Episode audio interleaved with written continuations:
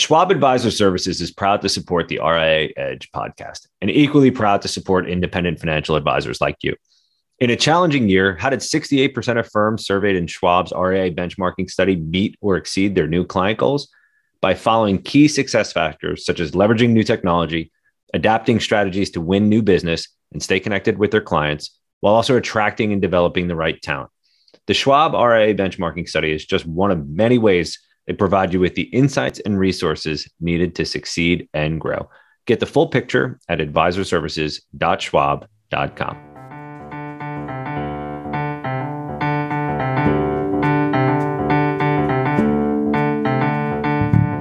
Hello and welcome to RIA Edge. This is Mark Bruno, Managing Director of the Wealth Management Group at Informa Connect. And we are incredibly excited and delighted to have a very special guest here, a long time friend, Michael Goodman, who's the founder and president of Wealthstream Advisors here in New York. Michael, thank you so much for taking some time to join us. Appreciate it. Thank you, Mark. I'm really happy to be here. It's great to connect with you, and I'm looking forward to our time together. And I think we have a lot to talk about because I know you've been very busy, and there has been a lot of activity um, in the RIA space that we can kind of talk about in some general terms. But know, I would love for our audience. I don't know how many are familiar with Wealthstream. I got to know you years ago. Came through when I was running the legacy Moss Adams benchmarking studies. I know that you're a student of the game, right, as they say, um, and always participating in industry research, always trying to figure out how your firm compares to other firms, and, and most importantly, what levers you can pull to drive growth. So I can say firsthand, you know, Michael, I've gotten to know you. I've watched the firm grow. You just crossed the billion dollar mark last year. Congratulations, by the way. Um, you are one of the more thoughtful people I've gotten to know, and I can't wait to kind of get into your strategy around some M and A, but also your organic growth in this discussion here this afternoon. Before we get into too much detail, though, Michael, would you mind just giving a little bit of a history and a brief overview of Wealthstream for our audience, please? Sure, happy to do so, and thanks for saying those things. the The firm is about 25 years old. And I say the firm, and that's when I, I started and got in the business. And the firm's kind of gone through some cycles. Obviously, I started the business from scratch after uh, leaving the accounting world as a CPA. And so, uh, you know, I break the the sort of the history into a couple of sections, if you will. You know, first was survival, if you will, getting started, right? And then I had a nice sort of solo practice, uh, good lifestyle business. And then from there, you know, very conscious decision to sort of make it into more of a firm. Probably just from my experience of working in public accounting, thinking of like a partnership in a firm where you have, you know, professional services model and uh, the idea of me not being the only advisor. So made a conscious decision, made that change, brought on some more advisors and uh, and tried to grow the firm. And that that's been you know by far the most rewarding and exciting thing. And now we're kind of a, a multi generational. There are uh, seven other shareholders besides me, so we have multi generational shareholders. Uh, we're looking to increase that in the next uh, 12 months as well. And it's all in, inside people that own own stock in the company. As you said, we're about a billion one, a little over a billion one right now. Uh, there's about 22 employees, and there are a little under 400 clients. And we're in New York City. Excellent. Um, and what is the, if there is such thing as a typical client, what is the profile of a typical client for Wealthstream? that can go a lot of different ways when you talk about what your ideal profile is for a client. You know, the most important thing to us is somebody who we can make a difference in their lives. As far as from a business standpoint, we're you know typically looking for a client somewhere between two and twenty. That's about the sweet spot for us from an AUM standpoint. I would also say that we have a lot of clients bigger than that, and some clients smaller than that too. Of course, we work with a lot of entrepreneurs and a lot of business owners I would say one of the biggest niches that we have is that we work with a lot of people with public company stock and their compensation. That's a bit of a, a strong niche for us.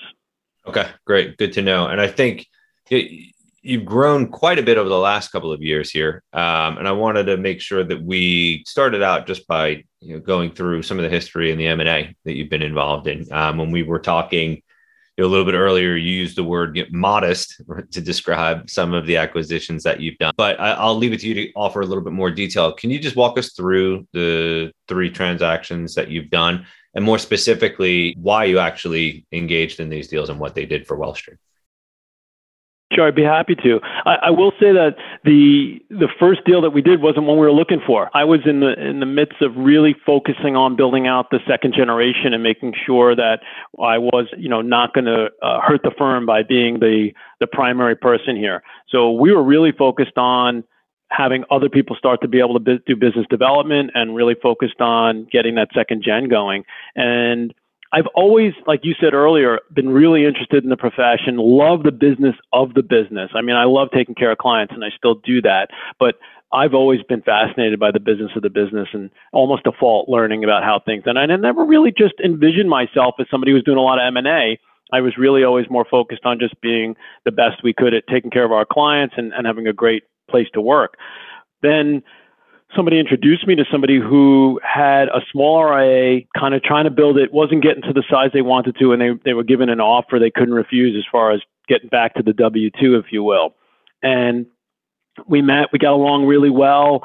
We, it was a very short, uh, you know, most of these deals take a long time to kind of date and figure it all out, make sure it happens. But we were kind of forced to do this in a quick period of time.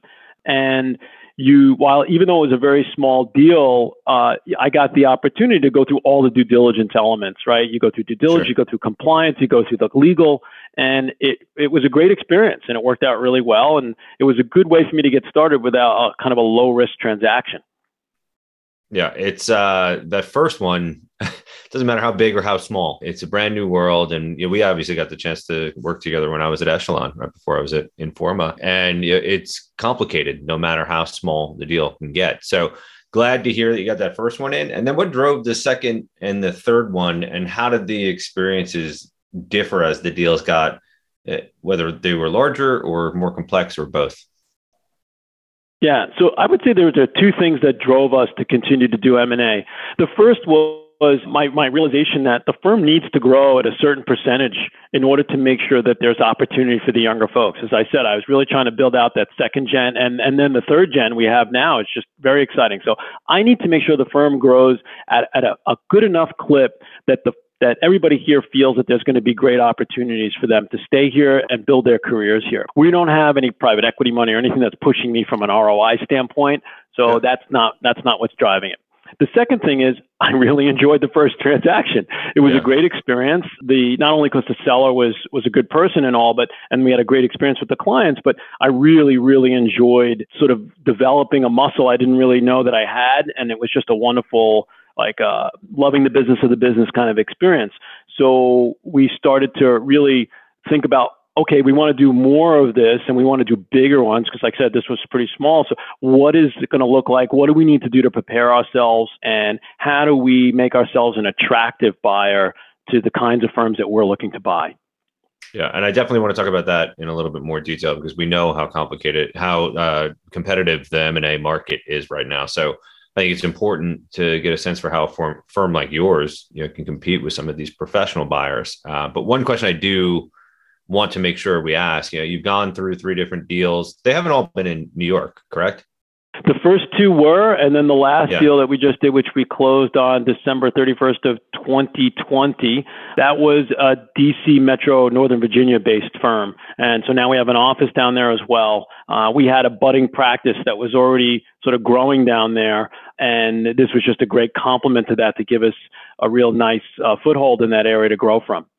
Sure. I, I bring it up just because it adds obviously some more complexity potentially, right? When you have new offices in different states and I'm sort of creating one team, one dream, right? When um, you're all of a sudden you going from being local to regional can definitely come with its challenges. And, and along those lines, the question that I have for you is three deals in, what do you know now about M&A that you wish you knew when you first started going through the process several years ago? Yeah, I would I would say the number one thing that I wish I knew is that I wish I I knew that I was capable of doing this earlier. Uh, if not capable, maybe maybe just that it could it could be done sooner. You don't necessarily have to be a billion dollar firm or a, or a certain size. All you have to do is have the inclination to do so and the willingness to understand all the factors that are involved. That's for sure. That that would be the number one thing I would say. You know, just got to get into it. Yeah, no, that's very true, and it's not for everybody, but you know, knowing that you, know, you are a student of the business, you love the business of the business. I can understand you know why why you say that now. And I am curious. So just kind of getting a little bit more general around the M and A activity. Um, we've seen that there have been, depending on the research you look at, 200 you know, or more deals in the M- in the RIA and wealth management space annually for the last several years now. Uh, we've seen record levels of M&A activity for nine to 10 years straight now. I don't anticipate that the M&A train slows down anytime soon, especially when you have some of these very large professional buyers that are backed by private equity. I don't know if you go head to head with them you know, directly when you're looking at some acquisition opportunities or just, you know, philosophically, you know, how you think about, you know, competing against some of those firms, given how many other advisors might be approaching retirement, thinking about a merger, thinking about a transition. So, I mean, how does a firm like yours, how does a firm like Wealthstream you know, compete with the larger professional buyers of the year? And what do you offer, right, that is unique and compelling to a self? Yeah, I, we we definitely do compete with them. There's no question about it. All the deals that we've done have been, you know, sub 150 200 million dollars so the, even though they're that small these bigger firms are competing or at least if not the biggest firms some of the sub firms if you know some of the structures on some of the RIAs out there is that there's a you know a, a firm of firms and then that firm will actually yep. buy the smaller firms in some cases so yep. we are we are competing with them and uh, I think the major difference that we have to offer is that we're like them, uh, or at least we're a lot closer uh, to them than than these other firms are. And they also see that you know here I am. If I could be a little bit immodest for a second and just basically come in and say, hey. I grew my practice just like you did.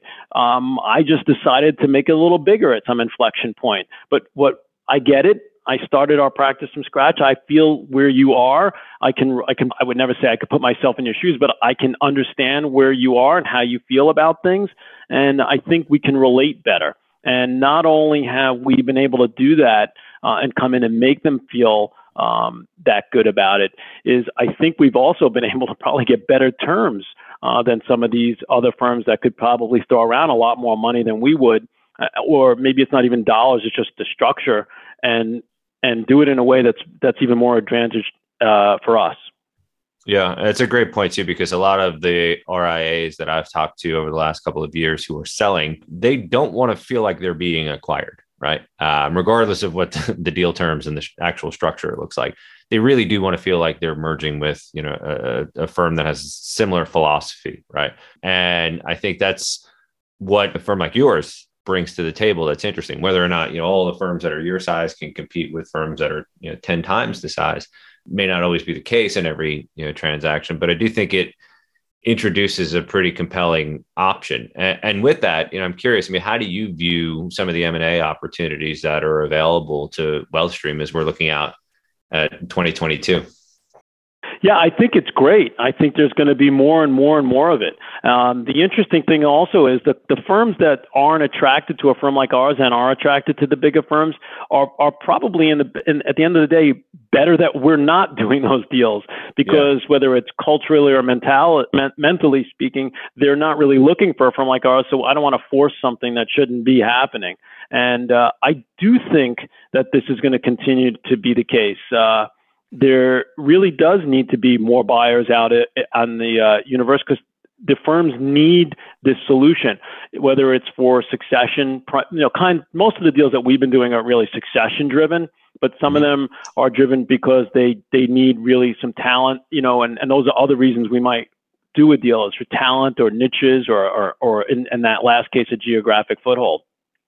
Yep, and, and just a final question on the M and A front in the last few months that I was at Echelon, so roughly a year ago, I would say first quarter of 2021, I got more calls, you know, talked to more you know, owners, leaders of RIA firms that are somewhat similar in size to yours who were looking to do an acquisition for the first time.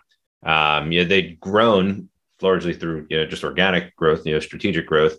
Um, but once you get to a certain size, you, know, you only move the needle a little bit, right? If you're you know, partner can bring in 10 15 million in net new business every year. And maybe there's a little bit of the fomo right going on with m&a so yeah, with that what advice would you have for a peer somebody who's running a firm that's a billion 1.1 billion in assets under management who's considering making their first acquisition? There's a lot of things that we could talk about there. I would probably think the number one thing that they should talk about is make sure that their firm is ready for it. Make sure that their people are ready for it, uh, you know, and from a capacity standpoint, probably first your ops team because it's it's an initial shock more to the operation side to the, the team than the advisory. The advisory more kind of slowly builds up, whereas the ops it's kind of all at once. So make sure you have the the the physical practice capacity. And then way more important than that though is the people capacity you could destroy the morale in your firm pretty quickly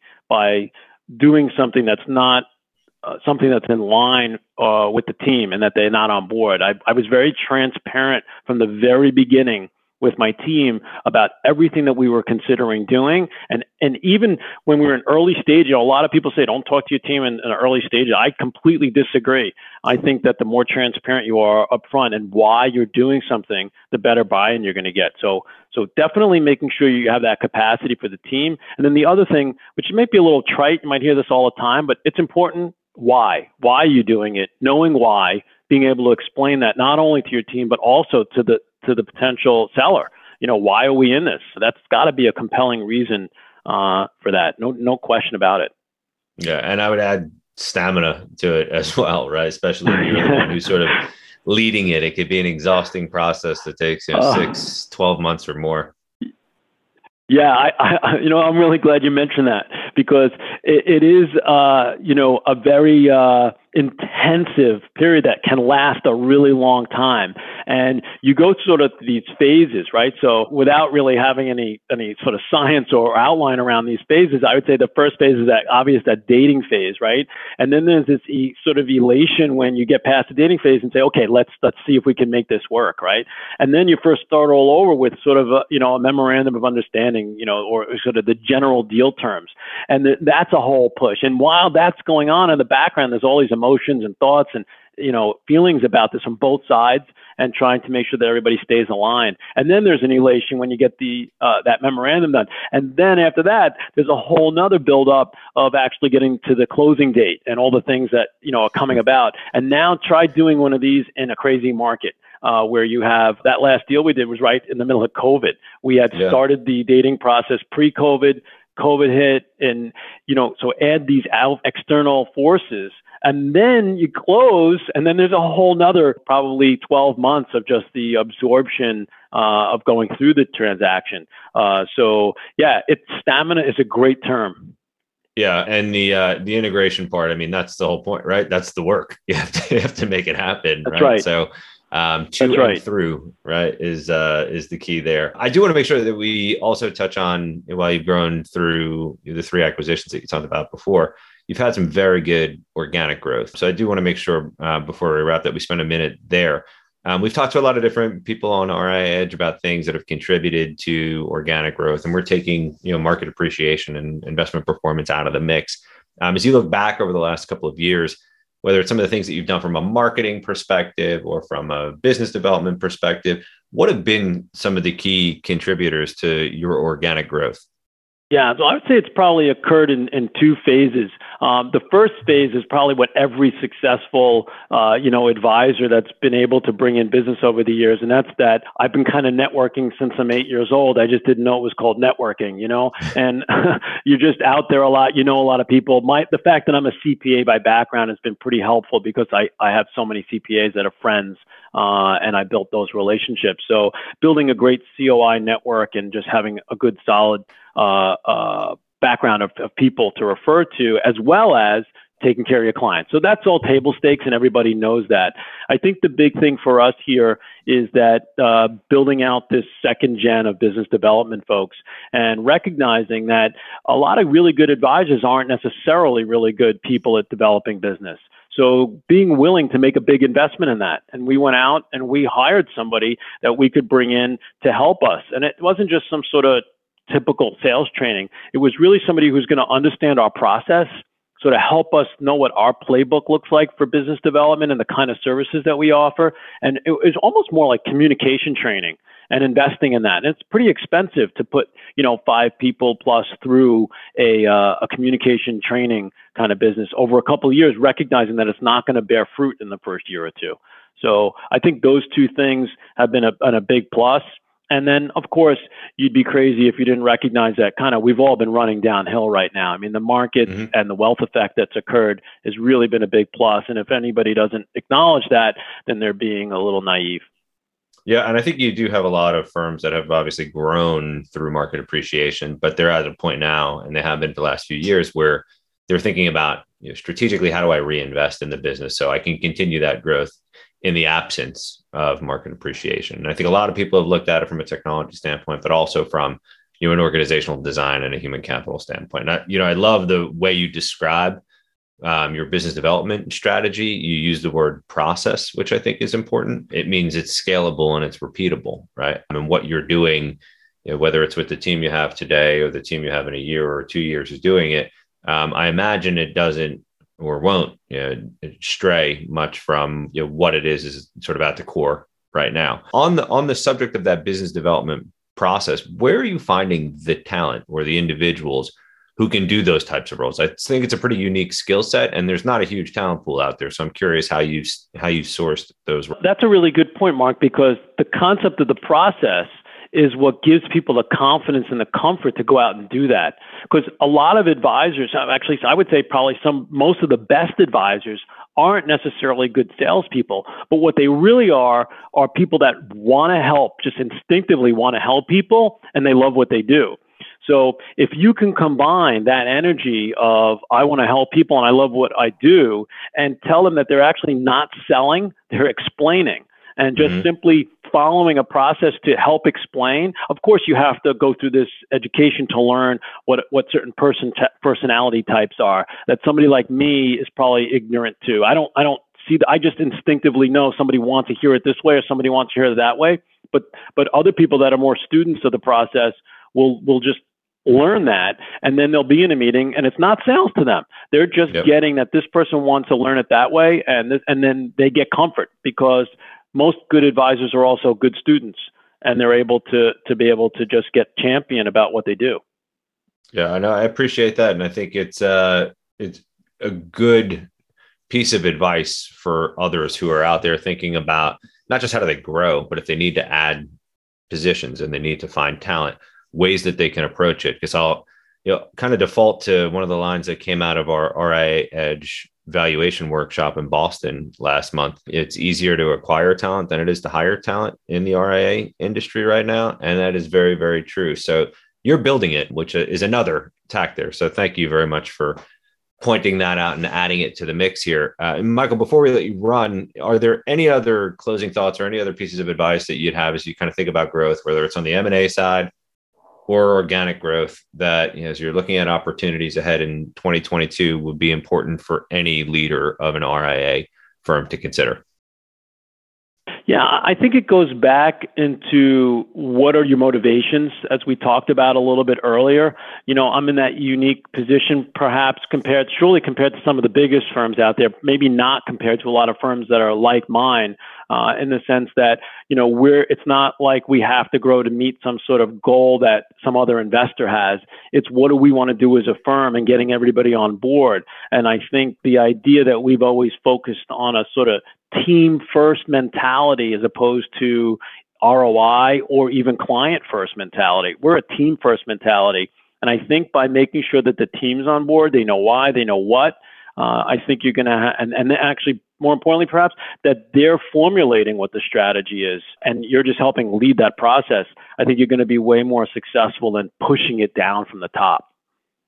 Definitely, you are uh, you know, still you know what most RIAs started out as, which were you know, entrepreneurs, right? And that's right. You're not as small a business as you were, right? Still in the category of you know, small businesses. So appreciate you taking some time out, Michael. It's always a pleasure to talk, and I appreciate you also just sharing with our audience as much detail and as much insight into your growth as you have. You're incredibly helpful. Thank you, Mark. It's really been a joy to be with you, and uh, I look forward to our next conversation. Thank you so much for having me. And again, that's uh, Michael Goodman from Wealthstream offering his thoughts on uh, his firm's growth. Again, just crossed the billion dollar threshold in 2021. So, congratulations. If any of our audience has any additional questions or would like to learn a little bit more about valuation, M&A activity, and just growth in general, we are now hosting our RIA Edge valuation workshops. We'll be hosting them in Boston, in Washington, D.C., Atlanta, and Chicago in the first quarter and the second quarter of this year.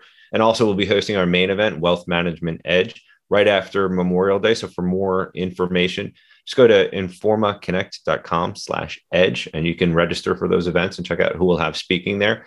And be sure to check out other episodes of RIA Edge where we go behind the scenes with some of the fastest growing and most successful leaders of RIA firms in the wealth management industry.